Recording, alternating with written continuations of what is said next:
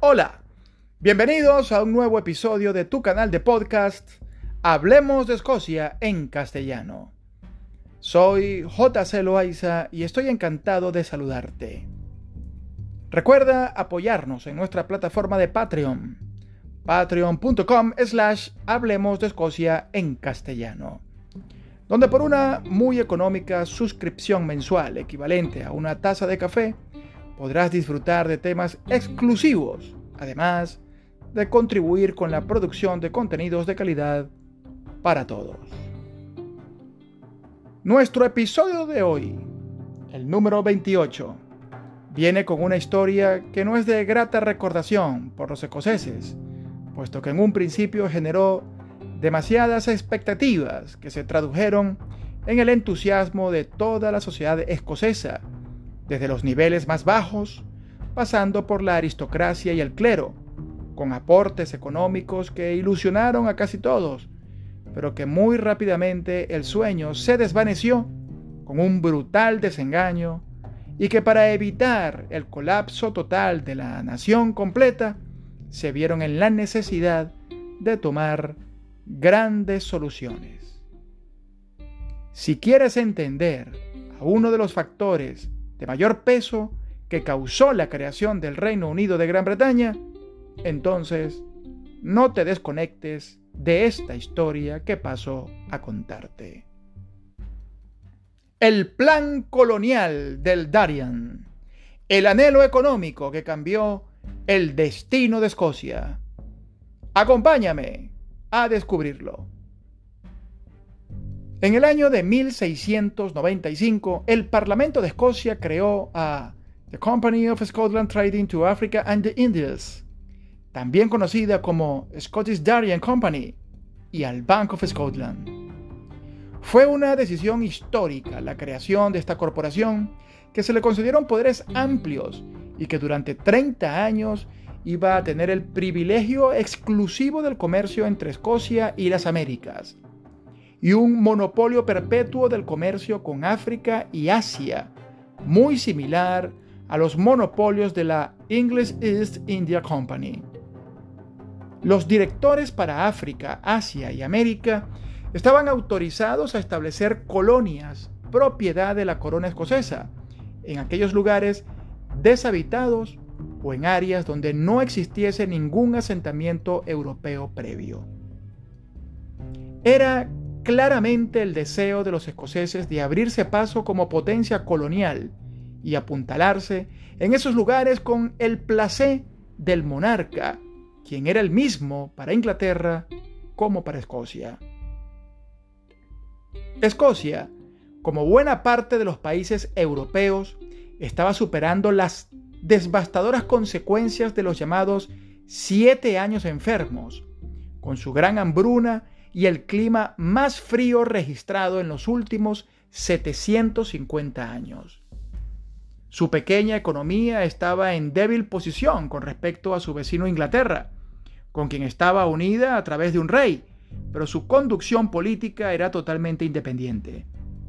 Escocia buscaba protegerse de los efectos de la competencia y la legislación inglesa, que era el lugar donde los escoceses debían comprar los bienes que poseían demanda y además en libras esterlinas. Las guerras civiles del siglo XVII habían afectado seriamente a Escocia, agotando a su población y disminuyendo sus recursos.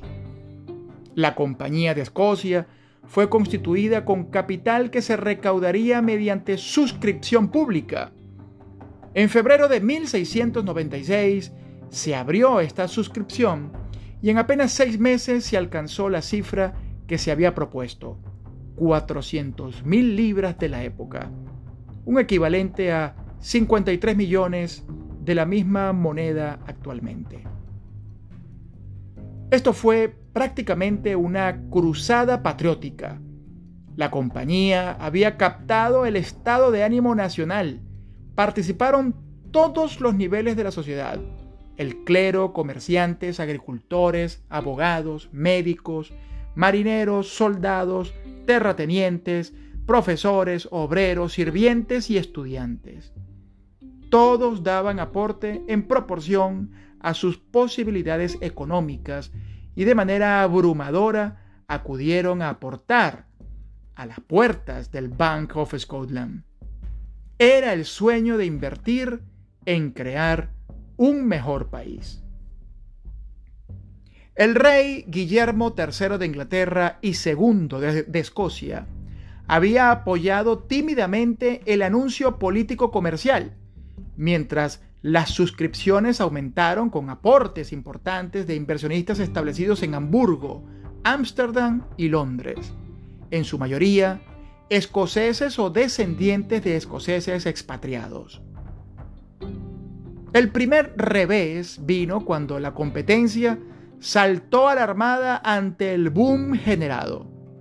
La inglesa East India Company obligó bajo presión a los inversores alemanes, ingleses y holandeses a retirarse y amenazó con emprender acciones legales alegando que los escoceses no tenían autoridad del rey para recaudar fondos fuera del reino inglés, obligando a devolver el dinero de esas suscripciones. La solución fue conformarse con el aporte netamente nacional. Para que tengamos una idea, aquellas 400.000 libras representaban el 20% de todo el dinero que circulaba en Escocia. Ante aquella situación, emergió un personaje que hizo darle un giro dramático a la razón de ser de la Compañía Nacional, William Patterson. Este era un comerciante y banquero escocés, fundador del Banco de Inglaterra en 1694, quien como hombre de negocios, visionario, había captado la importancia del angosto istmo de Panamá, que podía ser utilizado para acortar distancias entre los dos hemisferios del planeta y unir al Océano Atlántico y el Pacífico en una clara conexión comercial. Esto sirvió más tarde para la construcción del Canal de Panamá. Patterson anteriormente había probado suerte con inversores de otros países europeos, sin lograr levantar el entusiasmo debido. Pero esta vez logró que los escoceses compraran su idea a raíz de la reacción de la compañía inglesa para las Indias, por lo que la idea original de hacerse fuerte en las áreas comerciales de las Indias y África fue olvidada y apuntaron todas sus esperanzas y energías a lo que llamaron The Darien Scheme o el Plan del Darien. El Plan del Darien buscaba establecer un puerto libre en Darien, Panamá, construir una colonia con nativos y establecer una ruta comercial por el istmo, vigilada por los colonos, que permitiera el trasiego de mercancías entre el Océano Atlántico y el Pacífico, y viceversa. Patterson era un personaje audaz, atrevido y había viajado mucho. Conocía perfectamente el área del Caribe y además muy bien el lugar donde había propuesto los planes coloniales nacionales, por lo cual inspiró autoridad y confianza en el inicio y desarrollo de aquella empresa, prometiendo que a través del istmo las rutas comerciales tradicionales que dominaban los ingleses pronto decaerían, porque todo se mudaría al plan comercial del Darien, por reducir los tiempos de navegación a la mitad y por ende también los costos. Aquello lucía como una panacea para todos los males económicos que padecía Escocia y un medio para liberarse de la dependencia económica y especulativa de los ingleses. Sin embargo, existía un detalle que no aparecía en la hoja de cálculo de Patterson. El imperio español. El Darien, y concretamente Panamá, formaba parte de los territorios conquistados por España en América desde 1508, por lo que los españoles tomarían represalias inevitablemente. El rey Guillermo III de Inglaterra y segundo de Escocia sabía muy bien esto y le preocupaba mantener buenas relaciones con la corte española como principal aliado en su guerra contra el rey francés Luis XIV. Cuando el rey británico se enteró de los planes de sus súbditos de Escocia, los tildó de locos sin remedio. Y por su parte se preocupó de ordenar que ninguna colonia inglesa en las Américas brindara socorro y apoyo de ningún tipo a la expedición escocesa. Los escoceses subestimaron a España y los compararon con un tigre de papel cuyos grandes días de gloria imperial y militar eran cosas del pasado. Y aquello realmente fue un grave error. La primera expedición partió desde el puerto de Leith, en Edimburgo, en julio de 1698, con cinco barcos que trasladaban a 1.200 colonos. Aquellos barcos eran el St. Andrew, Caledonia, Unicorn, Dolphin y el Endeavour. Muchos ex oficiales y soldados iban como colonos, entre ellos el capitán Thomas Drummond, quien participó en la masacre de Glencoe seis años atrás, enviado para asegurar que el capitán Campbell de Glen Lyon matara a todos los McDonald's en esa oportunidad. Desembarcaron en el destino en octubre y comenzaron a construir la aldea que llamaron New Edinburgh y un cercano fuerte militar para defenderla, que llamaron Fort St. Andrew. El conjunto en general fue llamado New Caledonia. Fort St. Andrew estaba equipado con 50 cañones y una zanja que lo aislaba de tierra firme. Toda aquella construcción defensiva estaba bajo el mando del capitán Thomas Drummond, sin embargo, el fuerte siempre careció de una fuente de agua dulce. Hoy día, la zanja es el único remanente que queda de New Caledonia en el lugar. El sitio fue conocido hasta el año 2011 como Puerto Escocés o Scottish Harbour y actualmente se le llama Puerto Inavaguinja de la provincia de Gunayala en Panamá. El apoyo de los nativos no fue del todo prometedor. A pesar que rechazaban el colonialismo español, tampoco estaban dispuestos a trabajar por baratijas ofrecidas por los escoceses, por lo que el trabajo de cultivar alimentos se hizo bastante cuesta arriba. No había entrada de dinero, pues los barcos de comerciantes no se detenían en el lugar y no se podía vender nada.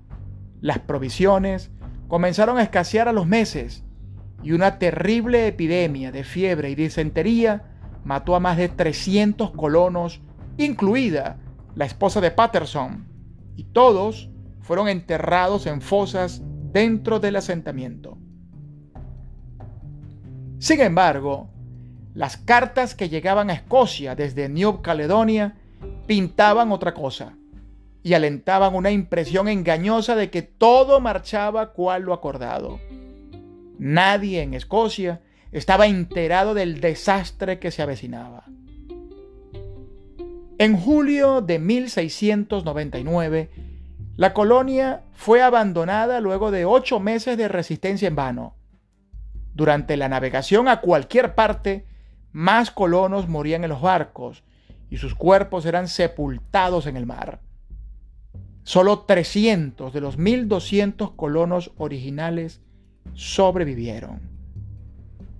Llegaron a Jamaica y fueron rechazados cumpliendo las órdenes previas del rey Guillermo. De allí zarparon desesperadamente a Nueva York, donde llegaron cuatro barcos en momentos diferentes y en situaciones calamitosas.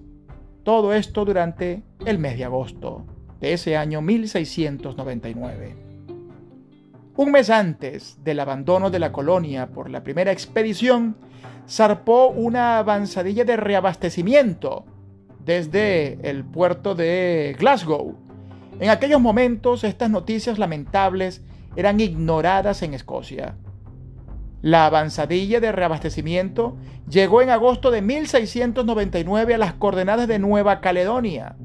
Los dos barcos, el Olive Branch y el Hopeful Beginning, transportaban a 300 colonos que desembarcaron en un desierto de chozas abandonadas y un cementerio con más de 400 lápidas cubiertas de maleza. Uno de los barcos, el Olive Branch, se incendió accidentalmente y despavoridos huyeron todos en el barco que les quedaba, el Beginning, hacia Jamaica, donde no se les permitió desembarcar y la enfermedad hizo estragos en el abarrotado barco. Una segunda expedición partió desde Escocia con más de mil personas a bordo en cuatro barcos. Llegaron a Nueva Caledonia el 30 de noviembre de 1699 y las peleas dentro de las embarcaciones entre colonos y los jefes no se hicieron esperar apenas llegar, pues aquellos colonos no querían desembarcar en un asentamiento desolado. Thomas Drummond volvió a Nueva Caledonia y se unió con algunos hombres de la primera expedición a los recién llegados de la segunda, pero la apatía y el desespero cundían. Una fuerza de defensa de Escocia fue enviada cuando el país se enteró de lo que realmente acontecía. Aquella fuerza de defensa comandada por el capitán Alexander Campbell de Fonab tomó el mando apenas llegar al lugar y a fuerza de liderazgo, ese liderazgo que hacía falta, pues su presencia sirvió además para hacer frente al ataque de un destacamento español en Tubacanti. La victoria escocesa en aquella escaramuza pospuso lo que sería el golpe final y provocó la furia de los españoles. Una semana más tarde, una flota española llegó para vengarse. Los escoceses, superados en número y armamento, de forma amplia y contundente, se rindieron desesperadamente después de 30 días de asedio y abandonaron a Nueva Caledonia para siempre en abril del año 1700. De un total de 2.500 colonos que habían partido desde Escocia, solo unos 600 regresaron como supervivientes. El extraordinario intento de establecer un imperio internacional terminó en un abismal fracaso. De los 13 barcos empeñados por la compañía escocesa en aquella aventura, solo tres regresaron a Escocia. William Patterson fue atacado y ridiculizado públicamente, pero la, la proclama del rey Guillermo, que negaba el socorro a los sobrevivientes del asentamiento abandonado, fue considerado un acto de traición y recordado por muchos años. Además, se negó a apoyar un tercer esfuerzo, alegando que reclamar Darien significaría una guerra irremediable con España. Entre el 20 al 40% de todo el capital total de Escocia se invirtió en aquel proyecto y se perdió. En un intento por recuperar los muebles, la compañía escocesa envió dos barcos más, esta vez a las costas de Guinea, cargados con mercancías comerciales. Los barcos iban bajo el mando del capitán Thomas Drummond y de su hermano, quienes en lugar de vender la mercancía, se pusieron a hacer tratos con el pirata John Bowen, quien se apropió de las mercancías y les hundió los barcos a los hermanos Drummond. Estos hermanos jamás regresaron a Escocia y su suerte final es desconocida aún. El fracaso del proyecto del Darien empujó a las motivaciones de las actas de la Unión de 1707, puesto que demostró con hechos dolorosos que cuando los intereses vitales de Escocia e Inglaterra entraban en conflicto, el monarca siempre apoyaría la posición del reino más poderoso. Así, el establishment escocés consideró que su mejor oportunidad de formar parte de una gran potencia sería compartir los beneficios del comercio internacional de Inglaterra y sus posesiones de ultramar, por lo que su futuro debía estar ineludiblemente con Inglaterra. Las actas de la Unión de 1707 concedieron un auxilio económico en forma de compensación de 400.000 libras, exactamente el capital nacional suscrito y pagado públicamente por el país. Además de un 5% extra anual durante los nueve años siguientes. De esta manera, nació el Reino Unido de Gran Bretaña, el legado histórico más significativo de la aventura escocesa del Darien. Hablemos de Escocia en castellano. Solo unos minutos para descubrir una Escocia sorprendente. Producción, libreto y narración J.C. Loaiza. Amigos invisibles, nos escuchamos el próximo domingo.